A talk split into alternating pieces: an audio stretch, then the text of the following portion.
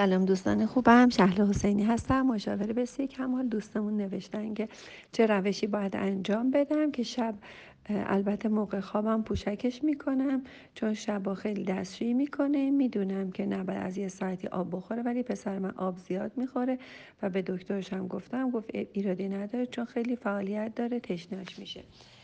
البته من به اینکه شما آب کمتری بهش بدین اصلا معتقد نیستم و آبش خیلی قشنگ باید کامل بخوره. هر چقدر دوست داره این دستشویی کردن شب به اون آب هیچ ربطی نداره. احتمالا به انزایتی و استراب های روزانه بستگی داره. بچههایی که خیلی آب می‌خورن هم می‌تونن دستشویش رو نگه دارن. به نظر من خیلی سخت نگیرید و اینکه وقتی پوشک می‌کنید پوشکش می‌کنید یعنی اجازه جیش کردن بهش میدین و این پوشک خودش محرک دستشویی کردن هست.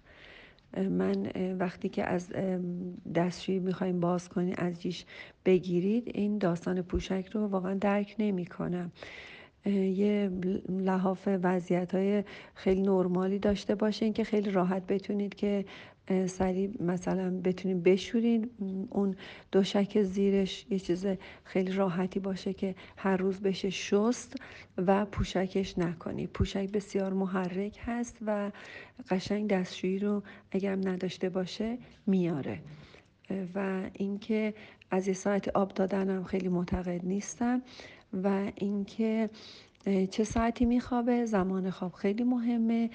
زمان خواب برای بچه ها از غروب تا طلوع هست که ساعت زیستیه و می‌تونه که ساعت زیستی انسانه و می‌تونه که قد و هیکل بهتری داشته باشه و رشد بهتری داشته باشه. من نمی‌دونم تو وضعیت خوابتون چطوری هست؟ و اینکه پوشک نباید بشه. و اینکه ممکنه ممکنه بچههایی باشه که دچار شب ادراری باشه. البته میگن شب ادراری بیشتر داستان ارسی نه به خاطر اینکه ارسی و ژنتیکی باشه به خاطر اینکه تو خانواده مطرح میشه و بچه می‌دونه که مثلا پدرش هم مثلا شب ادراری داشته یا خانواده کسی شب ادراری داشته و خودش رو آزاد و رها می‌کنه. و اشکال نداره. خیلی راحت و آروم بخواهید که از واقعا از پوشک بگیرید. خیلی به بچه هم به خودتون فشاری وارد نشه. شاد باشید و سپاسگزار.